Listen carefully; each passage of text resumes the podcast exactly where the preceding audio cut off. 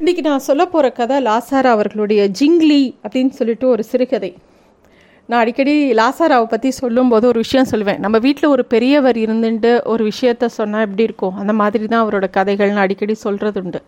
இந்த கதை வந்து படிக்கும்போது நீங்கள் இந்த கதையை நீங்களாக வாசிச்சிங்கன்னா என்னடா இது, இந்த கதையில் என்ன சொல்ல வராரு அப்படிங்கிற மாதிரி ஒரு கொஸ்டின் இருக்கும்.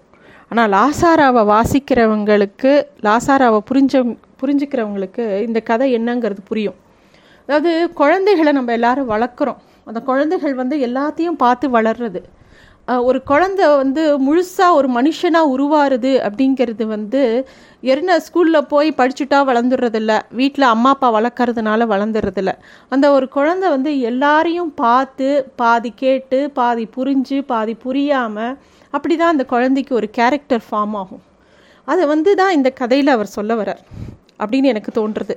அவங்கவுங்க படிக்கும்போது ஒரு ஒரு டேக்கவே இருக்கலாம். இந்த ஜிங்லிங்கிற ஒரு பையன், அவன் அப்பா அம்மாவோட ஒரு ஊரில் இருக்கான். அவன் அப்பா ஒரு ஸ்டேஷன் மாஸ்டர். அந்த ஊரில் இருக்கும்போது அவங்க வீட்டில் மூணு பெண் குழந்தைகளுக்கு நடுவில் இவன் ஒரே பிள்ளை பிள்ளை குழந்தை. அப்போ எவ்வளோ செல்லம் கொடுத்து வளர்ப்பாங்கன்னு தெரியும். இத்தனைக்கும் அவனோட அக்காவுக்கு கல்யாணம் ஆகிற வயசு. அவங்க வீட்டில் அவங்க பாட்டியும் இருக்காங்க, அம்மா அப்பா இருக்காங்க.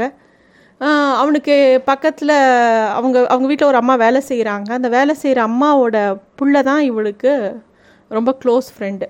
ஸோ இந்த மாதிரி ஆரம்பிக்கிறது கதை. இதுதான் எஸ்டாப்ளிஷ்மெண்ட் ஆஃப் த ஸ்டோரி அப்படின்னே வச்சுக்கலாம். ஆனால் இதில் என்னன்னாக்கா, அந்த ஜிங்லி வந்து எப்படி எல்லாரையும் பார்க்குறான். எல்லார் பேசுகிறதுலேருந்தும் சில வார்த்தைகள் குழந்தைகள் வளரும்போது பல பேர் பேசுகிறது காதில் விழும். சில இது புரியும், சில இது புரியாது.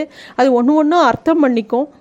அதை எப்படி அர்த்தம் பண்ணிட்டு அதை அவன் எப்படி புரிஞ்சுக்கிறான், அந்த ஜிங்லிங்கிற பையனோட ஷூஸ்லேருந்து தான் நம்ம இந்த கதையை பார்க்கணும். அந்த பையன் எப்படி சுற்றி பார்க்குறான், அவனுக்குள்ளே நடக்கிறது எல்லாம் அவனுக்கு என்னென்னா புரிய ஆரம்பிக்கிறது, அவன் வளர்ந்துட்டே வரான் அப்படிங்கிறத இந்த கதையோட களம்.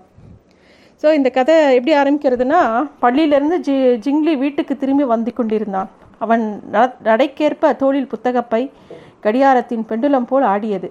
அவன் வந்து கொண்டிருக்கும் இடத்தில் ஆள் நடமாட்டம் கிடையாது. அதுவும் இந்த ரயில் தண்டவாளம் தாண்ட இடம் வரதே சரியான பொட்டல் காடு. யாராவது அடித்து போட்டால் கூட கேட்க ஒரு ஆள் கண்டேன்னு கத்த ஒரு காக்கா கூட கிடையாது. அந்த மாதிரி ஏதாவது நேர்ந்துட்டா நீ ஏன் அங்கே தனியாக போன அப்படின்னு கேட்டு அடிக்க தான் பெரியவாளுக்கு தெரியும். ஐயோ பட்டது கல்லா பல்லான்னு பதைக்கிறது அப்புறம்தான். ஜிங்கிலி யோசிச்சுட்டே போகிறான். அவன் ஸ்கூல்லேருந்து கிளம்பும்போதே ஒரு துருதுருப்பான பையன். அவன் எல்லாம் ஜாலியாக எல்லா விஷயத்துலையும் ஒரு வேகமாக இருக்கக்கூடிய பையன். அவன் ஓடுறதும் விஷமம் பண்ணுறதும் வேகமாக பண்ணுறதும் பார்த்தா எல்லாருக்கும் பயமாக இருக்கும். அந்த மாதிரி ஒரு பிள்ளை. ஆனால் இத்தனை துரு துருன்னு இருந்தாலும் அவனுக்கு வந்து அந்த ஒரு மரம் வரும். அது அரச மரமாக வேப்ப மரமாக என்னென்னு அவனுக்கு வித்தியாசம்லாம் தெரியாது, ஏதோ ஒரு மரம். ஆனால் அந்த மரத்துக்கிட்ட வரும்போது மட்டும் அவனுக்கு பயமாக இருக்கும். ஏன்னா அந்த வேலைக்காரி, அவங்க வீட்டு வேலைக்காரி பேர் சின்னம்மான்னு பேர், அவளோட பிள்ளை பேர் கடம்பாடின்னு பேர். அந்த கடம்பாடி தான் இவனுக்கு ஜிங்கிலிக்கு ரொம்ப ஃப்ரெண்டு. அதோ பார்த்தியா அந்த கிளை தான் அப்படின்னு கூட வரப்பெல்லாம் சுட்டி காமிக்க தவறதே கிடையாது. அவன் பொம்பனாட்டி போல் மயிரை வளர்த்துண்டு பின்னால் போட்டுண்டு அவன் அப்படி பேசுவான். கடம்பாடி தலைமுடி வளர்த்துட்டு நன்னா பொம்பனாட்டி மாதிரி கொண்ட போட்டுன்னு வருவான். அது எதனால் அப்படின்போது அது பின்னாடி ஒரு கதை இருக்குது. அவங்க வீட்டு வேலைக்கார சின்னம்மா தான் அதை ஒரு சமயம் அவன் அம்மா கிட்ட பேசும்போது இந்த விஷயம் ஜிங்கிலிக்கு அதில் விழருது. அதாவது, நாகாத்தாளுக்கு முடி கொடுக்குறேன்னு வேண்டுதலம்மா, இன்னும் வேலை வரலம்மா அப்படின்னு சொல்லி அவள் சொல்கிறா. எதனால் வேண்டின்றானா, சின்ன வயசில் ஆத்தா வந்துட்டா அந்த குழந்தை மேலே. அப்போ ஊர் முழுக்க எல்லார் வீட்லேயும் ஆத்தா வந்துட்டா, நிறையா பேர் ஆத்தா கொண்டு போயிட்டா. தான் பிள்ளை எப்படியாவது காப்பாற்றணும்னு வேண்டின்டா. ஆத்தா விட்டு உடம்பு விட்டு போகும்போது கண்ணில் மட்டும் ஒரு பூவை விட்டுட்டு போயிட்டா.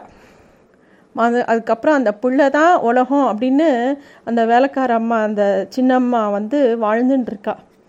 அந்த அந்த பையனை திட்ட கூட மனசு வராது. அவன் ரொம்ப விஷமம் பண்ணுவான். அவன் ஒரு வித்தியாசமான குழந்தை, ரொம்ப சுட்டிக்கு அவனும். அவன் பண்ணுற காரியம்லாம் சில இது பயமாக இருக்கும் நமக்கு, என்னடா அவன் இப்படி பண்ணி இப்படிலாம் பண்ணுறானே அப்படின்னு அடிக்க தோணும். ஆனால் அவனை அடிக்க கையை ஆவேசமாக ஓடினாலும் அவன் மேலே கை விழும்போது அவனுக்கு அடியே படாது. அதை பார்த்தா இவளுக்கே ஆச்சரியமாக இருக்கும், அந்த சின்னம்மாளுக்கே. அது சில சமயம் ஆத்திரத்தில் சொல்லுவா, அடப்பாவி ஏற்கனவே ஒரு கண்ணை அவிஞ்சு போச்சேன்னு வாய் வரைக்கும் வந்துடும். ஆனால் இது மாரியாத்தாவோட வரம் இல்லை இந்த பிள்ளை, அப்படிங்கிறது அடுத்த நிமிஷம் தோணி போயிடும். அந்த சின்னம்மாளுக்கு ரொம்ப சந்தோஷம். ஏன்னா கடம்பாடியும் இந்த பையன் ஜிங்கிலியும் ரொம்ப ஒத்துமையாக இருக்கிறது பார்க்க ரொம்ப சந்தோஷமாக இருக்கும். அதை ஒரு நாள் ஜிங்கிலியோட அம்மாட்ட சொல்லின்னு இருக்கா, ரொம்ப சந்தோஷமாக இருக்குமா, ரெண்டு பேரும் எவ்வளோ ஒத்துமையாக இருக்காங்க பார்த்தீங்களா அப்படின்னு சொல்லி அதை பற்றி பேசுகிறாவ. ஒரு நாள் ரெண்டு குழந்தையும் சேர்ந்து போகிறச்ச ரொம்ப சந்தோஷமாக இருக்குமா, எவ்வளோ ஆசையாக இருக்காங்க, உங்கள் பிள்ளை படித்து இதே ஊருக்கு ஐயா மாதிரி ஒரு ஸ்டேஷன் மாஸ்டராக வரும்போது கூட அந்த ஸ்டேஷனுக்கு எடுபடி வேலை செய்ய யாராவது ஒரு பையன் வேண்டாமா, அதுக்கு கடம்பாடி இருந்துட்டு போகிறான் அப்படின்னு சொல்லுவாள். அந்த அளவுக்கு தான் பிள்ளையும் இந்த அந்த அம்மா ஜிங்கிலியோட அம்மாவோட பிள்ளையும் அதாவது ஜிங்கிலியும் ஒத்துமையாக இருக்கணுங்கிறது சின்னம்மாளுக்கு ரொம்ப ஆசை. தான் பிள்ளைய தான் பிள்ளைக்கு ஏதோ வித்தியாசமாக ரொம்ப துரு துருன்னு இருக்கான்னு கோச்சிக்கிட்டா கூட அவள் வேணா திட்டுவா, உதைக்க வருவா, எல்லாம் பண்ணுவாள். ஆனால் அவள் பிள்ளைய வேறு யாராவது ஏதாவது வார்த்தை சொல்லிட்டா அவள் பெரிய சா பத்திரகாளி மாதிரி ஆயிடுவா அந்த சின்னம்மா. ஒரு சமயம் அவங்க மிஸ்ஸு வந்து ஏதோ அந்த குழந்தைய அடிக்கிற மாதிரியோ திட்டுற மாதிரியோ ஏதோ போயிடுத்து, கோவம் வந்துடுத்து, காளி மாதிரி ஆயிட்டா. நேராக போய் மிஸ்ஸுக்கிட்ட சொல்லிட்டா, என் பிள்ளை மூணு வருஷம் மூணாம் கிளாஸ் தாண்டாட்டி கூட பரவாயில்ல, நீ அவளை ஒரு பேச்சு கூட பேசக்கூடாது, அவன் அவங்க அப்பா மட்டும் இருந்திருந்தா அந்த அவங்க பெரிய வாத்தியார் நேராக அவன் விரும்புகிற கிளாஸில் கொண்டு போய் உட்கார வச்சுருப்பாங்க. அவன் படிக்கிறான், படிக்காட்டியும் போகிறான், அவன் படிக்கவே வேண்டாம், அவன் எப்படி இருக்கானோ இருந்துட்டு போகிறான், நீங்கள் ஒன்றும் அவனை சொல்ல வேணாம், அவனை ஒன்றும் தண்டிக்க வேணாம் அப்படின்னு கோபமாக சொல்லிடுவான் அந்த சின்னம்மா. சின்னம்மா வந்து எல்லாத்துலேயுமே தெளிவாக இருப்பாள். தான் பிள்ளை தனக்கு வசதி, அதே மாதிரி ஜிங்கிலியும் இவனும் அவ பையனும் ஒத்துமையாக இருக்கிறது அவளுக்கு ரொம்ப பிடித்தமான விஷயம். அது மட்டும் இல்லை, தான் பிள்ளை பெருசானா மட்டும் பெருசானாலும் தன்னை வந்து ஒன்றும் காப்பாற்ற வேணாம், அந்த குழந்தை நல்லா இருந்தால் போதும், கடம்பாடி தான் நல்லா இருந்தால் போதுங்கிற எண்ணம் ரொம்ப ஆழமாக சின்னம்மா மனசில் இருக்குது. தான் பிள்ளை தன்னை ஒன்றும் காப்பாற்ற வேணாம், அவன் நல்லபடியாக இருந்தால் போதுங்கிறது. அது மட்டும் இல்லை, அவள் சொல்கிறா, உங்கள் வீட்டு பிள்ளைங்கள தான் நீங்கள் நல்லா படிக்க வச்சு வேலைக்கு அனுப்பி, பொண்ணானான்னா பிள்ளையானான்னா உங்கள் சாதியில் தான் வேலைக்கு அனுப்பி, அதுக்கப்புறமா அந்த காசு பத்தலைன்னு குழந்த பிறந்தாலும் யாருக்கிட்டேயோ பார்த்துக்க சொல்லிட்டு ரெண்டு பேரும் வேலைக்கு போகிற அவலம்லாம் எங்கள் ஜாதியில் அப்படிலாம் கிடையாது. என் அண்ணம்மா அண்ணன் அண்ணி வவுத்தில் இவனுக்கு கட்டிக்க போகிற பொண்ணு உண்டாயிடுச்சு, இதோ அது பிறந்துடும், அதை என் என் அண்ணன்ட்ட வந்து என் பிள்ளைக்கு தான் உன் பொண்ணுன்னு சொன்னால் அவன் மறுவார்த்தை பேச மாட்டான், என் அண்ணி முனகினா கூட அவளை வீட்டை விட்டு தள்ளி வச்சிருவானே தவிர என் வார்த்தைக்கு மறுவார்த்தை பேச மாட்டான். அதனால் என் பிள்ளை வந்து அந்த பொண்ணை பொஞ்சாதியை கல்யாணம் பண்ணிவிட்டு சந்தோஷமாக என் கண்ணெதிரில் இருந்தால் போதும், ஒன்றும் சம்பாதிக்கணும்னு அங்கே போகணும் இங்கே போகணுங்கிற அவசரம்லாம் இல்லை, அவங்க அப்பா பனை மரம் ஏறின மாதிரி இவனும் மரம் ஏறிட்டு போகிறான் அப்படிங்கிற மாதிரி சின்னம்மாளுக்கு எல்லாத்துலேயும் ஒரு தெளிவு இருந்தது. அவள் வந்து ஜிங்கிலி அம்மாட்ட பேசும்போது தன்னோட வா மனசில் இருக்கிற அத்தனையும் சொல்லிடுவாள். அதே சமயம் உள்ளுக்குள்ளே ஒரு கர்வமும் இருந்தது, என் பிள்ளையும் உன் பிள்ளையும் ஒரே மாதிரி தானே வளர்கிறாங்க, நீ கொடுத்த சட்டை என் பிள்ளைக்கு போட்டு பார்த்தேன், ஜிங்கிலியோட சட்டையை தான் கட அவன் போட்டுண்டான், அப்படியே பார்க்க ரெண்டு பேருக்கும் அளவெடுத்து தைச்ச மாதிரி இருந்தது அப்படிங்கிறதும், என் பிள்ளைகிட்ட சொல்லியிருக்கேம்மா, உன் வீட்டு பொண்ணு கல்யாணம் வருதில்ல, கல்யாணத்துக்கு கண்டிப்பாக எனக்கு புடவையும் உனக்கு இப்போ ட்ரௌசரும் சட்டையும் எடுத்து கொடுப்பாங்கடா ஐயர் வீட்டிலன்னு சொல்லியிருக்கேம்மா, கண்டிப்பாக நீ எடுத்து கொடுப்பேல, வாக்கு தவறக்கூடாது அப்படின்னு ரொம்ப உரிமையோடையும் ஜிங்கிலியோட அம்மாட்ட பேசுகிறான். இதெல்லாம் ஜிங்கிலி பார்க்குறான். இதெல்லாம் சொல்லிவிட்டு அவள் சொல்கிறா, நீ என்னம்மா சொல்கிற, இந்த உலகத்தில் யார் வேற என்னத்தை கண்டது, நீ என்னம்மா சொல்கிற, எல்லாத்தையும் விட எண்ணம் தானம்மா பெருசு, அது கூட இல்லாட்டி உயிர் வாழவே என்ன இருக்குது அப்படின்னு சொல்லிட்டு எல்லாம் அந்த முத்தாளம்மைக்கு தான் வெளிச்சம், நினச்சின்ட்ட நினச்சிக்கிட்டாவது இருக்கேனே, நினப்புக்கு யார்கிட்டையாவது லைசன்ஸ் வாங்கினி ஆகணுமா என்ன, நீ என்ன சொல்கிற, எனக்கு பசி பேசி தொண்டை காஞ்சே போச்சு, தலையை கூட ஆட்டாமல் கல் கடை கருவேல் மரத்து பிள்ளையாராட்டம் குந்திகிட்டு இருக்கியே, நான் கேட்ட விஷயம் காஞ்ச வெத்தலை என்ன ஆச்சு அப்படிங்கிற மாதிரி சுவாதீனமாக வெத்தலை கொடுன்னு கேட்குறாவும். ஜிங்கிலிக்கு தெ தினமும் ஸ்கூல் விட்டு வரும்போது அந்த மரத்துக்கிட்ட வரும்போது மட்டும் கடம்பாடி சொன்னது பயமாக இருக்கும். எப்போ பாரு அதை பார்த்தாலே ஒரு டென்ஷன் ஆகும் அவனுக்கு. ஆனால் கடம்பாடியை பார்க்கும்போது விசித்திரமாக இருக்கும். ஏன்னா அந்த இவனோட நண்பன் கடம்பாடி வந்து வித்தியாசமான ஆள். அவன் வந்து இது பூனையாக எடுத்து தான் மேலே விட்டுண்டு உட்காந்துப்பான், பூனை மேலே பூனை மேலே ரொம்ப பிரியமாக இருப்பான். அப்புறம் ஒரு சமயம் என்னாச்சு, இவன் சொல்கிறான் அவனுக்கு வந்து பூனை மேலே ஒரு பெரிய ஷோக்கு அப்படிங்கிறான். எல்லாருக்கும் ஒரு ஷோக் இருக்குங்கிறதையும் ஜிங்கிலி பார்க்குறான். அது என்ன ஷோக் அப்படின்னா, ஒரு ஒரு அது மேலே ரொம்ப ஒரு பிடிப்பு அப்படின்னு கூட வச்சுக்கலாம். ஜிங்கிலி சொல்கிறான், அவன் அக்காவுக்கு வந்து எப்போ பார் கண்ணாடி முன்னாடி நின்று தன்னை பார்த்துட்டே இருக்கணும், அதுதான் ஷோக்கு. பாட்டி ஒரு சமயம் இல்லாட்டி ஒரு சமயம் திட்டினா சரின்னு அப்போதைக்கு அந்த இடத்த விட்டு நகருவாளே தவிர அப்பப்போ எட்டி பார்த்துட்டே இருப்பா. அவள் பாட்டிக்கு வந்து கட்சட்டி தான் ஷோக்கு. எப்போ பார் குழம்புக்கு ஒரு கட்சட்டி, ரசத்துக்கு ஒரு கட்சட்டி, வத்த குழம்புக்கு ஒரு கட்சட்டி, மாவு கரைக்கிறதுக்கு ஒரு கட்சட்டின்னு கட்சட்டி கட்சட்டின்னு எப்போ பார் கட்சட்டியை பற்றியே சொல்லிட்டு இருப்பாள். அவள் அப்பாவுக்கு ஒரு ஃபோட்டோ ஷோக்கு. யார் எப்போ ஃபோட்டோ எடுக்க போகிறானே கிடையாது, எங்கே ஃபோட்டோ எடுக்கிறான்னு அவள் அப்பாவுக்கு நன்னா தெரிஞ்சிடும். கரெக்டாக போய் தான் தலையாவது நீட்டிட்டு வந்துடுவார். அவருக்கு ஃபோட்டோன்னா ஒரு ஷோக்கு. இது மாதிரி ஒவ்வொருத்தருக்கும் ஒன்று. இந்த கடம்பாடிக்கு பூனை. அவன் அது மட்டும் இல்லை, ஏதாவது பூனை செத்து போச்சுன்னா ஏதோ மனுஷா செத்து போன மாதிரி அதுக்கு உண்டான மரியாதை என்ன, மாலை என்ன, அதுக்கு அடக்கம் பண்ணுறதுக்கு தாரதப்பட்ட என்ன எல்லாம் பண்ணுவான். அவன் அவன் வந்து அப்போ சொல்லுவான், பார்த்தியா பூனை சிரிச்சிட்டு இருக்கு பாரு, அதுக்கு ஒரே சந்தோஷம், எல்லாருக்கும் நடக்கிற மாதிரி தனக்கும் நடக்குது அப்படின்னு அப்படின்லாம் சொல்லுவான் கடம்பாடி. இவனுக்கு புரியவே புரியாது. ஏன்னா கடம்பாடியை எதிர்த்து முடி சிரிக்கலைன்னா அவன் சொல்கிறதுக்கெல்லாம் ஆமோதிக்கலைன்னா எந்த விளையாட்டுக்கும் அவனை சேர்த்துக்க மாட்டான். அதனால பேசாமல் ஆமாம் ஆமாம் அப்படின்ட்டுருவான். அது மட்டும் இல்லை, கடம்பாடி வந்து ஒரு தேளை கூட தான் மேலே விட்டுப்பான். அந்த தேளை அவனை கடிக்கவே கடிக்காது, அது பாட்டுக்கு அவன் மேலே ஊர்ந்துட்டு போகும். அவனை எதுவுமே கடிக்காது, எதுவுமே ஆகாது. அவனுக்கு ஏதோ ஒன்று அவனை காக்கிற மாதிரியே இருக்கும். அவனுக்கு ஆச்சரியமாக இருக்கும். ஒரு சமயம் இவன் அம்மாவுக்கு வந்து தேள் கட்டி க கொட்டிடுத்து. ஜிங்கிலியோட அம்மாவுக்கு பயங்கர வலி, வலியை விட வலியோட ஆத்திரம், க ஒரே வாந்தி, ரொம்ப கஷ்டப்பட்டு போயிட்டா. ஆனால் கடம்பாடி அப்படி கிடையாது, அவனை ஒன்றுமே பண்ண முடியாது. ஒரு சமயம் ஸ்டேஷனில் நிற்கும்போது கூட்ஸ் வண்டி நிற்கிறது. கூட்ஸ் வண்டி முனகிண்டு அப்போ தான் கிளம்புறது. கிட்டத்தட்ட இருபத்தி ரெண்டு பெட்டியை இழுத்துண்டு போகிறது. அதை பார்த்துட்டே இருக்கும்போது கடம்பாடிக்கு மூஞ்சி அப்படியே நெருப்பில் காய்ச்சின அப்பலாம் மாதிரி அழுது, முகம் உதடெல்லாம் கோணி. அவனை அந்த மாதிரி பார்த்ததே இல்லை ஜிங்கிலி. இவன் எதுக்கடா இப்படி அழறான் அப்படின்னு பார்த்தா என்னமோ சொல்ல வரான். சொல்ல எது என்ன சொல்ல வரானே தெரியல. என்னடா ஆச்சு என்னடா ஆச்சுன்னு கேட்டால், பாவம் அந்த கூட்ஸ் வண்டி எவ்வளோ எவ்வளோ இதை வெயிட்டை இழுக்கிறது பாரு, இருபத்தி மூணு பொட்டியை இது பாவம் தனியாக இழுத்துன்னு போகிறதே, அதுக்கு எவ்வளோ வலிக்கும் அப்படின்னு அழறான். ஜிங்கிலிக்கு சிரிக்கிறதா அழறதானே தெரியல. ஆனால் அவன் ஃப்ரெண்டு அழுதா இவனுக்கும் அழுக வருது. அதே சமயம் அவங்க வீட்டுக்குள்ளே ஜிங்கிலியோட விளையாடின்னு இருக்கும்போது திடீர்னு ஒரு புள்ளப்பூச்சி போகிறது, அதை காலால் நசுக்கி கொண்டுடுறான். அதை அவள் பாட்டி பார்த்து திட்டுறா, என்னடா கொடங்காரா எப்படா இப்படி பண்ணுற அப்படிங்கும்போது அதை பார்த்து சிரிக்கிறான், அசடு வடிகிறான் அவள் பாட்டியை பார்த்து. இவனுக்கு புரியவே இல்லை. இன்ஜின் குட்ஸை இழுக்கிறத பார்த்து மனசு தாங்காமல் அழுத இந்த கடம்பாடி இந்த பூச்சியை கொன்ற கொடூரம் எப்படி அவன் மனசில் இருக்குது அப்படின்னு ஆச்சரியமாக இருக்குது ஜிங்கிலிக்கு. அப்புறம் ஒரு நாள் கடம்பாடி வந்து ஜிங்கிலியை இங்கே வாயேன் உனக்கு ஒன்று காட்டுறேன் காட்டுறேன் கூட்டின்னு போயிட்டு என்ன அப்படின்னோடனே கையை நீட்டு கையை நீட்டுங்கிறான். கையை நீட்டினா ஏதோ முள்ளோ பிளேடோ டக்குன்னு அவன் கையில் வைக்கிறான். அதுலேருந்து ரத்தம் வருது. அலறிடுறான் ஜிங்கிலி. ஒரு சொட்டு ரத்தம்தான். உடனே அதை எடுத்து உறிஞ்சிடுறான் கடம்பாடி.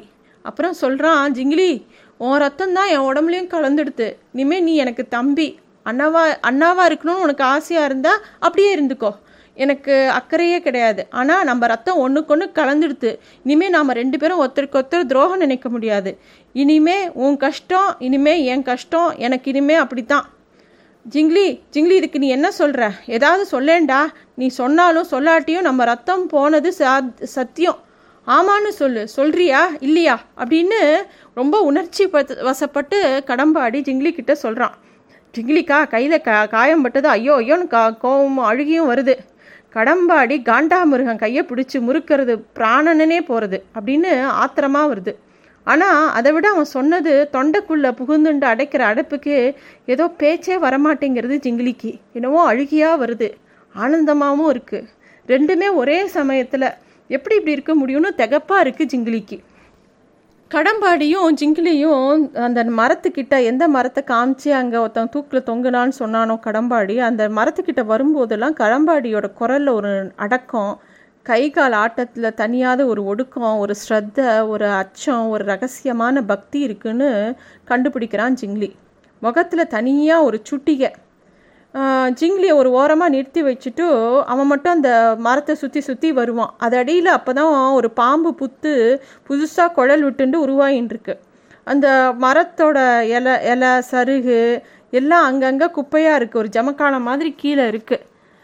அப்போ வந்து கடம்பாடி இதோ இதோ இங்கே தான்டா இங்கே தான் இங்கே தான் அப்படி பாதம் கூட பூமியிலேருந்து முழுக்க அலேக்கா தூக்கலை, இப்படியே தொங்க விட்டு காலை உதச்சிக்கிட்டா போல் அந்த ஆள் இருந்தான் அப்படிங்கிற மாதிரி ஏதோ சொல்ல வரான். ஜிங்கிலிக்கு பயமாக இருக்குது, இந்த தூக்கு மாத்தினதை பற்றி பேசும்போதே அவனுக்கு என்னமோ பண்ணுறது. அவனுக்கு இவன் எதுக்கு இதெல்லாம் பேசுகிறான், முதல்ல இந்த இடத்த விட்டு போயிடணும், பாட்டி வேற கவலைப்படுவா காத்துட்டுருப்பா அப்படிங்கிற மாதிரி எண்ணம் ஓடுறது ஜிங்கிலிக்கு. ஏன்னா அவன் பாட்டி உடனே ஏண்டா மகாதேவா உன் பிள்ளைங்கடா இன்னும் வரல, நேரமாச்சே, விளக்கு வச்ச நேரமாச்சே, முறுக்கனை வேணா அஞ்சு கேக்கு கூப்பிட்றியா தேடி பார்க்குறியா அப்படின்னா அவள் அப்பா கோவம் வரும். அதான் அவனுக்கு கூடவே துணைக்கு கடம்பாடி இருக்கானே எல்லாம் கூட்டின்னு வரான், சும்மா இரு அப்படின்பா. ஆனால் அவன் அம்மாவுக்கு ஜிங்கிலியை பற்றி யாராவது எதாவது சொன்னால் அவன் அம்மாவுக்கும் பிடிக்காது. சும்மா இந்த குழந்தைய ஏதாவது யாராவது சொல்லிகிட்டே இருப்பீங்க அப்பா அம்மாவும் பிள்ளையும் அப்படின்னு அவன் அம்மாவும் கடுப்பிடிப்பாள். ஜிங்கிலிக்கு அவள் பாட்டியை பார்த்தாலும் ஆச்சரியமாக தோணும். என்னதான் அவள் அம்மா அப்பா வய அம்மா அப்பாவாக இருந்தால் கூட அம்மாக்கும் சரி அப்பாக்கும் சரி பாட்டிக்கிட்ட ஒரு பயம் இருந்தது. அவள் பாட்டியை பார்க்கும்போது ஒரு சிங்கத்தை பார்க்குற மாதிரி இருக்கும். பாட்டி வச்சது தான் ராஜ்யம் அந்த வீட்டில். பாட்டிக்கிட்ட ஒரு அலாதியான ஒரு தோரணை உண்டு. அவள் முன்னாடி எப்பேற்பட்ட தைரியசாலிகளும் கொஞ்சமாவது முகத்தில் ஒரு திருட்டுக்களை வந்துடும். அந்த மாதிரி பாட்டி பாட்டி ஒரு சிங்கம் மாதிரி. பாட்டிக்கு எல்லா விஷயமும் தெரியும். இவன் வந்து அதே மாதிரி இந்த கடம்பாடியோடு நிறையா இடத்துல சுற்றிகிட்டே இருக்கும்போது ஒரு நாள் கடம்பாடி சொல்கிறான், ஏண்டா இங்கே நான் உனக்கிட்ட அடிக்கடி இந்த தூக்கு மாட்டின ஆளை பற்றி சொல்கிறேன்னு அது யாருன்னு உனக்கு தெரியுமாடா அப்படின்னு கேட்டோடனே ஜிங்கிலிக்கு புரியவே இல்லை. யாரு யார் எந்த ஆளை சொல்கிற அப்படின்னு. அதான்டா அங்கே தூக்கு போட்டுட்டு செத்து போனாரே ஒரு ஆள், அது யாரும் உனக்கு தெரியுமா அப்படின்னு கேட்குறான். எனக்கு அப்புறா தெரியும் அப்படின்னோடனே கடம்பாடியோட குரல் அப்படியே உடஞ்சி போய் சொல்கிறான், அது எங்கள் அப்பாடா அப்படிங்கிறான். அப்படியே ஜிங்கிலிக்கு அதிர்ச்சியாக இருக்குது. இந்த மாதிரி சமயங்களில் தான் கடம்பாடி சரியான ஒரு புதிர் போட்டலாம் அப்படின்னு தோன்றுறது ஜிங்கிலிக்கு. ஏன்னா அவன் எல்லா விஷயத்தையுமே வந்து அவன் பண்ணுற ஒவ்வொரு விஷயமே ஒரு அதிர்ச்சியாக இருக்கும். அதே மாதிரி இந்த விஷயமும் ஒரு பெரிய அதிர்ச்சி ஜிங்கிலிக்கு. சில சமயம் ஏதாவது கையில் கொடுத்துட்டு வீட்டுக்கு போய் திறந்துப்பார், லக்கி ப்ரைஸும்மா, அது களிமண்ணா பப்பர்மெண்ட்டா அப்படிங்கிறது வீட்டுக்கு போய் தான் தெரிஞ்சுக்க முடியும். அதே மாதிரி அவன் துக்கத்தை கூட அவன் எதுமோ சாதாரண ஒரு செய்தி மாதிரி சொல்லிட்டானே, இது எவன் துக்கத்தையோ தன் துக்கமாக ஆளாக்கி கொள்வதில் அவனுக்கு இருக்கும் அலாதி வரத்தில் சேர்த்தியா எஞ்சினுக்கு அழுதாற்போல் பாட்டுக்கு படிப்புக்கு நடிப்புக்கு பரோபாக்காரனுக்கு பட்டம் வழங்குறாளே அது மாதிரி கடம்பாடிக்கு துக்க திலகம்னு பட்டம் சுட்டலாமா இப்படிலாம் இவனுக்கு தோன்றுறது. ஏன்னா கடம்பாடியோட பிஹேவியரை பார்த்து அவன் லூஸு பௌர்ணமி அம்மாவாசை பருவக்கோளாறுலாம் நிறைய பேர் கமெண்ட் அடித்து பார்த்துருக்கான் ஜிங்கிலி. ஆனால் இது நிஜமா பொய்யா, அவன் நிஜமாவே சொல்கிறானா என்னன்னே புரியல. அப்படியே அவர் செத்து போனால் அவர் ஏன் சாகணும், தற்கொலையா, பிற யாராவது கொலை பண்ணிட்டாளா, கடன் தொல்லையா, குடிவெறியா, ஏன் எதற்கு எதுவுமே தெரியல. இவன் ஏன் இப்படி சொல்கிறான் அப்படிங்கிறது உனக்கு ஆச்சரியமாக இருக்குது. அப்போ திருப்பியும் கடம்பாடி சொல்கிறான், என் ஜிங்கிலி எங்கள் அப்பாவுக்கு சாவே கிடையாதுடா, எனக்கு நிச்சயமாக தெரியும்டா. ஏன் தெரியுமா, இந்த புத்தை பார்த்தியா, நேற்று என் கனவில் எங்கள் அப்பா வந்து என்ன தெரியுமா சொன்னார், டே பையா பு புத்தில் நான் தாண்டா பாம்பாக வா வாழறேன் நீ ஆளாற வரைக்கும் நான் இங்கேயே தாண்டா சுற்றிட்டு இருப்பேன் அப்படின்னு எங்கள் அப்பா சொன்னார் தெரியுமா அப்படிங்கிறா. அவனுக்கு வந்து ஜிங்கிலிக்கு அந்த கடம்பாடியோட பாசமும் அவனுக்கு வந்து எல்லார் மேலேயும் இருக்கிற ஒரு கம்பேஷனும் அன்பும் பார்க்கும்போது ஆச்சரியமாக இருக்குது. அது மட்டும் இல்லை, கடம்பாடியை எதுவுமே ஒரு பாம்பாகட்டும் தேளாகட்டும் எதுவுமே அவனுக்கு ஒன்றுமே பண்ணுறது இல்லை. அதை பார்க்கும்போதும் ஆச்சரியமாக இருக்குது. கடம்பாடி ஒரு அதிர்ஷ்ட தா அடி அதிர்ஷ்டசாலின்னு தோணும் ஜிங்கிலிக்கு. ஆனால் இப்படியே பல விஷயங்கள் அவனை சுற்றி பார்த்துக்கிட்டே வரான் ஜிங்கிலி. அவன் மனசில் பல விஷயங்கள் ஓடிகிட்டே இருக்குது. ஆனால் இன்று மனதின் மந்திரக்கட்டிலிருந்து சுருக்கவே வீடு விடுபட்டாச்சு. அதையொட்டி விசன விஷயங்களில் மயங்கி பிறகு மங்கி உழல மனசில் மனம் இல்லை. மனம் இன்று குஷி. ஏன்னா கடைசி பீரியடில் வாத்தியார் வரல, ஒரே சந்தோஷம். வீட்டுக்கு போகலான்னு ஒரே சந்தோஷம். ஏன்னா அவங்க வீட்டில் கல்யாணம் வேறு, அவங்க அக்காவுக்கு கல்யாணம் நெருங்கிகிட்டே இருக்குது. ஸோ க வீட்டில் வந்து கல்யாணம்னா வரவங்க போகிறவங்க எல்லோரும் ஜாஸ்தி. அவங்க அக்கா ஏற்கனவே அலங்காரம் பண்ணிட்டு எப்போ பார் கண்ணாடியை பார்க்குறவோ அதெல்லாம் பார்க்கும்போது இவனுக்கு வந்து சில சமயம் கோபமும் ஆத்திரமும் வந்தாலும் ஆனால் வீட்டில் ச ஒரு சந்தோஷமான ஒரு நிகழ்வு நடக்க போகிறதுங்கிறது ஜிங்கிலிக்கு ரொம்ப சந்தோஷமாக இருக்குது. அப்போ சமயக்கார மாமாட்ட போய் எப்படியாவது ஐஸ் வச்சு எனக்கு வேணுங்கிறப்போ நிறைய முந்திரி பருப்பு வறுத்த வறுத்த முந்திரி பருப்பு ஸ்வீட்டுனா பாயசம்னா ரெண்டு மூணு கப்பு இப்படிலாம் கேட்டு வச்சுக்கணும் அப்படின்னு நான் நினச்சிக்கிறான். வீட்டில் பார்த்தோன்னா எப்போ பாரு அப்பாவுக்கும் பாட்டிக்கும் சண்டை வருது, காசு செலவாகிறதுன்னு. கல்யாணம்னா காசு செலவாகாதான்னு அவள் அம்மா வேற கொச்சிக்கிறா. இந்த மாதிரி நிறைய விஷயம் நடக்கிறது. அம்மா தான் எல்லா வேலையும் செய்கிறா. கல்யாண நாள் நெருங்க நெருங்க அவங்க அக்கா இன்னும் கொஞ்சம் நெஞ்ச வேலையை கூட செய்கிறதில்ல. அவள் அம்மா சொல்லும்போதெல்லாம் போகிற, எப்படி இருந்தாலும் யார் வீட்லேயோ போய் கஷ்டப்பட போகிற, நானே இங்கே இருக்கிற வரைக்கும் எல்லா வேலையும் செய்கிறேங்கிறா. இப்படி சொல்லும்போது பாட்டிக்கு கோபம் வருது. ஓஹோ, அங்கே போய் அவன் மாப்பிள்ளை வந்து குழம்புக்கு அரைச்சி தரணும்னு எதிர்பார்க்குறியோ அப்படின்னு பாட்டியும் ஒரு பக்கம் ஏதாவது சொல்லுவாள். அவங்க அக்கா பேர் கோமதி. எப்போ பாரு அலங்கார பிரியை. அதுவும் இப்போ கல்யாணம் நெருங்கறங்க இன்னும் ஜாஸ்தி. அவள் பாட்டியே கிண்டல் பண்ணுவாள். இந்த ஜங்ஷனில் வெத்தலை பாக்கு பீடா சாமான்லாம் விற்கிறானே அவனை மாதிரி கோமதி கழுத்தில் ஒரு கண்ணாடி ஸ்டாண்டை மாட்டி அவளோட எல்லா சாமானையும் அதில் வச்சுட்டா போதும், அவளுக்கு சா சோறு தண்ணியே வேண்டாம், அப்படி மினிக்கிண்டே இருப்பா அப்படின்னு பாட்டி சொல்லுவாள்.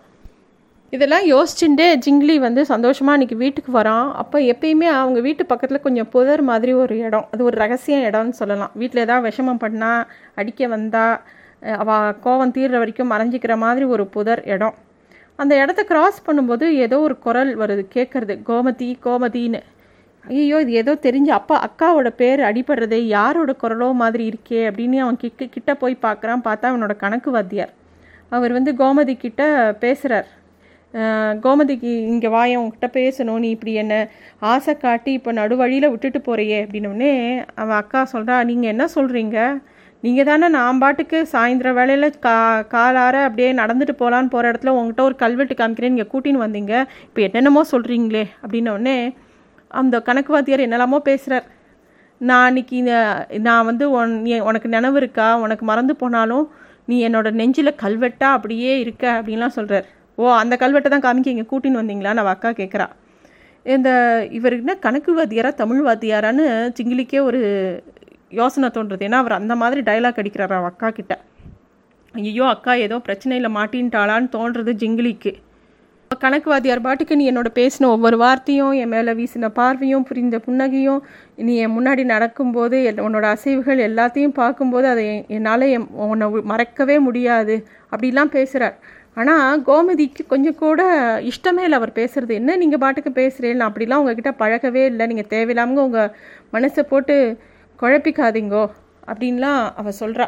நான் சாதாரணமாக தானே உங்ககிட்ட பேசினேன், நீ தானே நீங்கள் சொல்கிற கதையெல்லாம் புதுசாக இருக்குங்கிற மாதிரி அவள் கேட்குறா. ஆனால் கணக்கு வாத்தியார் விடவே இல்லை. உனக்கு வந்து என்னைக்காவது ஒரு நாள் தோணும், ஸ்ரீகாந்த்னு ஒரு ஒருத்தன் இருந்தான், அவன் என் மேல் வைத்திருந்த ஆசையில் என் காலடியிலேயே தன் உயிரை தியாகம் செய்ய தயாராக இருந்தான்னு உனக்கு ஒரு நாள் தோகும் தோணும் அப்படின்னு அந்த கணக்கு வாத்தியார் பாட்டு பேசுகிறார். ஜிங்கிலிக்கு பக்குன்னு இருக்குது. தியாகமா, அப்போது இது மாதிரி தான் இது மாதிரி தான் ஒன்று இருக்கா, தியாகம்னா அதுதானா அப்படின்னு நினச்சிக்கிறான். அக்காவுக்கு ஆச்சரியமாக, சந்தோஷமாக, பீதியாக. சந்தோஷமாக தான் இருக்கும், ஏன் இருக்காது? தனக்காக ஒருவன் உயிரை விட காத்திருக்கான்னா அவனிடம் என்ன வேணும்னாலும் வேலை வாங்கலாமே. கிணத்துல சொம்பை தூக்கி போட்டு எடுத்துக்கொடுன்னு சொல்லலாம், போய் அவன் எடுக்கும்போது எடுத்துட்டு கொண்டு வந்து கொண்டு வந்து கொடுத்தா சொம்பு கிடைக்கும், இல்லைன்னா எவனோ ஒருத்த நமக்காக உயிரை விட்டாங்கிற திருப்தியாவது கிடைக்கும் அப்படின்னு யோசிக்கிறான் ஜிங்கிலி. அப்போ டக்குன்னு அவள் அக்கா சொல்கிறா, நீங்கள் ஏன் இப்படிலாம் பேசுகிறீங்க, அவங்கக்கிட்ட வந்து சாதாரணமாக தான் பேசினேன், நீங்கள் ஏதோ ஜிங்கிலிக்கு கணக்கு சொல்லி கொடுக்க வந்து நீங்கள் வரும்போது உங்களுக்கு டிஃபன் காஃபி கொடுக்கறது, அதை தவிர நான் வேறு என்ன பண்ணினேன், நீங்களா தப்பாக எல்லாத்தையும் புரிஞ்சுன்ட்டீங்க அப்படிங்கிற மாதிரி அவள் அக்கா சொல்கிறா. இல்லை, நீ என்னை பார்த்து சிரித்து பேசினி, என்னன்னா நான் உம்மனா மூஞ்சி சுபாவமே கிடையாது, நான் உங்ககிட்ட குழையெல்லாம் இல்லை, மணி என்னன்னு கேட்டால் அதுக்கு நான் பதில் சொன்னால் உடனே அது உங்களுக்கு இடம் கொடுத்ததாச்சுன்னா அர்த்தமா அப்படின்னு கோமதி ரொம்ப இதாக பேசுகிறா. அப்போ வந்து கணக்குவாதிர் சொல்கிறார், கோமதி, இதுதான் நமக்குள்ள வித்தியாசம், உனக்கு சாதாரணமாக இருக்கிற விஷயம்லாம் எனக்கு அது வந்து உன் மேலே இருக்கிற ரொம்ப பிரியமாக மாறிப்போச்சு அப்படிங்கிற மாதிரி அவர் என்னெல்லாமோ சொல்கிறார். அப்போ தான் கோமதி சொல்கிறா, ஐயோ, இது என்ன, என்னை ஏதேனும் வில்லங்கத்தில் மாட்டி விடாதீங்கள், நான் ஒரு பாவமும் அறியேன், பாட்டி என்னை பார்த்து பல்ல கடிக்கிறதெல்லாம் இப்போ தான் நல்லத்துக்குன்னு எனக்கு புரியறது அப்படின்னா அப்படின்னு கேட்குறார் கணக்குவாதியார். அப்போ தான் கோமதி சொல்கிறா, பாட்டி சொல்லுவா, நீ வெகுளின்னு நிரூபிக்கிறதே உன் முழு ஜோலியாக உன் புக்ககத்தில் இருக்க போகிறதுன்னா அதை விட வினையே வேணாம், கட்டினவங்கிட்ட என்றைக்குமே ஜாக்கிரதையாக இருக்கணும், புருஷா நம்மளை மாதிரி தொட்டதுக்கெல்லாம் சந்தேகப்பட மாட்டா, ஆனால் அவள் மனசில் கலங்கம் விழுந்துடுத்தோ அப்புறமா அந்த முள்ளின் வேற யானை கட்டி இழுத்தாலும் அசைக்க முடியாது, அப்புறம் அந்த பொண்ணு செத்து தான் தான் நிரபராதின்னு நிரூபிக்கணும், அதனால் எப்பவும் இதை யோசனை பண்ணிக்கோ, நான் வாழ கற்றுண்டேனா, என் நல்ல குணத்தை நிரூபிக்க கற்றுண்டேனா, கிழவி ஏதோ தொண தொணப்புன்னு நான் சலிச்சுக்கிறது உண்டு, ஆனால் அத்தனையும் வாக்குன்னு எனக்கு புரிஞ்சு போச்சு, வழிவிடுங்கோ அப்படிங்கிறா கோமதி. அவன் கோமதி கோமதிங்கிறா. ஜிங்கிலிக்கே அப்படியே என்னமோ மிரண்டு போயிட்டான். இவ்வளோ டக்குன்னு தும்புறான். அந்த நேரத்தில் அவன் அக்காவும் உடனே புதருக்குள்ளேருந்து அவள் ரெண்டு பேரும் ஆளுக்கு ஒரு பக்கமாக ஓடி போயிடுறான். அப்புறமா அவங்க வீட்டில் கல்யாணத்துக்கு உண்டான ஏற்பாடுலாம் நடக்கிறது. கல்யாண நாளும் வருது.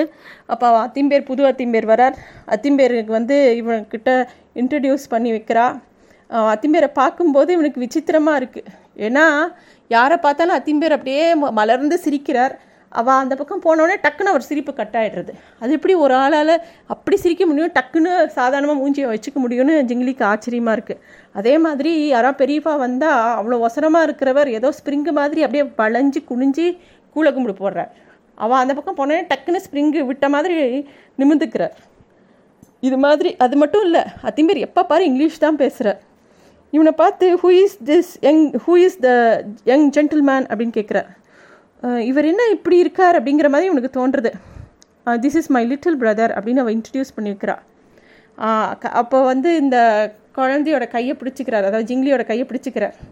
பாட்டியோட குரல் ஜிங்கிலி மனசில் கேட்குறது. வெக்கங்கட்டவா, தாலி கட்டுறதுக்கு முன்னாடியே ரெண்டு பேரும் பேசிக்க ஆரம்பிச்சா ஆரம்பிச்சிட்டாச்சு அப்படின்லாம் பே பாட்டி சொல்லுவாங்கிறது மனசில் தோன்றுறது. அப்போ கணக்கு வாத்தியாரும் வரார். இவன் ஜிங்கிலி வந்து அவள் அத்திம்பேருக்கு இன்ட்ரடியூஸ் பண்ணி விடுறான். இவர் பேர் ஸ்ரீகாந்த் அத்திம்பேர், கணக்கு வாத்தியார். Oh very glad to meet you அப்படின்னு அவர் அத்திம்பேர் சொல்கிறார். ஆனால் ஜிங்கிலி மனசில் என்ன ஓடுறது தெரியுமா? இவர் பேர் ஸ்ரீகாந்த், இவர் ஏஹெச்எம்க்கு மச் மச்சின அவள் ஆற்றுல வந்து நாலு மாதம் ஆச்சு. எப்போ திரும்பி போவார்னு அவளுக்கே தெரியாது. அதை பற்றி இவருக்கு அக்கறையும் கிடையாது. சாப்பாடு அவாத்துல, எனக்கு கணக்கு கற்றுக் கொடுக்குற சாக்கில் மத்தியானம் டிஃபன் எங்காத்துல, இன்றைக்கி ஒன்றும் பண்ணலைன்னு குழம்பு சாதத்தை உருட்டி வச்சா கூட க்ளோஸு. அக்காவை போக வர முறைச்சி பார்க்குறதும் புசு புசுன்னு பெருமிச்சு விடுறதும் ஏன்னு நாலு நாள் முன்னால் தான் எனக்கு தெரிஞ்சுது அப்படின்னு சொல்லணும்னு நாக்கு தவிக்கிறது ஜிங்கிலிக்கு. ஆனால் தோன்றதெல்லாம் சொல்லக்கூடாதுன்னு உள்ளே ஒன்று எச்சரிக்கை பண்ணுறது. அவன் வந்து அத்திம்பேர் அப்படிங்கிறான். அத்திம்பேர் திருப்பியும் இவன்கிட்ட அப்படியே குனியறார். அவர் குனியறத பார்த்தா ஏதோ ராமபிரான் அணில் குஞ்சு மேலே குனிஞ்ச மாதிரி அப்படியே குனியறார் அவர். அத்திம்பேர் ரொம்ப பிரியமாக இருப்பார் போல் இருக்கேன்னு தோன்றுறது. You want to say something அப்படின்னு கேட்குறாரு அத்திம்பேர். அத்திம்பேர் அத்திம்பேர் எங்கள் அக்கா ரொம்ப நல்லவ, மனசில் ஒன்றும் இல்லாதவ, நெருப்பில் குளித்த சீதையை போல் புனிதமானவ அப்படின்னு சொல்கிறான் ஜிங்கிலி. ஏன் இவன் வாயிலிருந்து அப்படி வந்தது அவனுக்கே தெரியாது. அந்த பாஷை கூட அவனோடது இல்லை. அத்திம்பேர் நிமிர்ந்தார். ராமர் வில், அவர் புன்னகை மாறவில்லை. வாட் இஸ் ஹீ சேயிங் அப்படின்னு அவள் அத்திம்பேர் வந்து அவள் அக்காவை பார்த்து கேட்குறார். அக்கா முகம் பார்க்க சகிக்கலை. வெளுத்து கருத்து செவந்து மாறி நிழலாடிச்சு. ஆனால் எப்படியோ சமாளிச்சுட்டா. என் மேலே அவனுக்கு ரொம்ப ஆசை, என்னை உங்களுக்கு சிபாரிசு பண்ணுறான். அவனை தான் பக்கம் இழுத்து இருக்க அணைச்சி கொண்டாள். எங்கள் வீட்டுக்கு ஒரே பிள்ளை, எனக்கு ஒரே தம்பி. அவள் விழிகள் பெருகின. அத்திம்பேர் அவன் முதுகை தட்டி கொடுத்தார். குட் சாப். அதுக்குள்ளே பின்னாடி இருந்து பாட்டி சொல்கிறா, என்ன உன் பிள்ளை கிண்டியாய நமகங்கிறது, தாக்கல் மோக்கல் இல்லாமல் அப்படின்னோடனே பாட்டி பின்னாடி தான் இருக்காளா அப்படின்னு ஜி ஜிங்கிலிக்கு அப்போ தான் தோன்றுறது. உடனே அவள் அம்மா சொல்கிறா, யார் கண்டது, பிஞ்சிலேயே பழுத்த வெம்பல் உங்களோட கதை கேட்க போகிறதோனோ அப்படிங்கிறா. அன்றைக்கி இரவு பந்தியில் அவன் பக்கத்தில் கணக்கு வாத்தியார் தான் உட்கார்ந்துருக்கார். வெங்காய சாம்பாரில் வெங்காயத்தால் தனியாக ஒரு கரண்டி இலையில் வடிக்க சொல்லி உருளைக்கிழங்கு கறியை ஒரு கை பார்த்து, நான் பார்த்துக்கிறேன் நீ சும்மா தள்ளும் ஓய் பாயசத்தை மூணு தொன்னை கேட்டு வாங்கி குடித்ததை பார்த்து கொண்டு இந்த ஜிங்கிலிக்கு திடீர்னு வாய் விட்டு சிரிப்பு வந்துடுத்து. இவரா உயிரை தியாகம் பண்ணுறவர்? என்னடா சிரிக்கிற?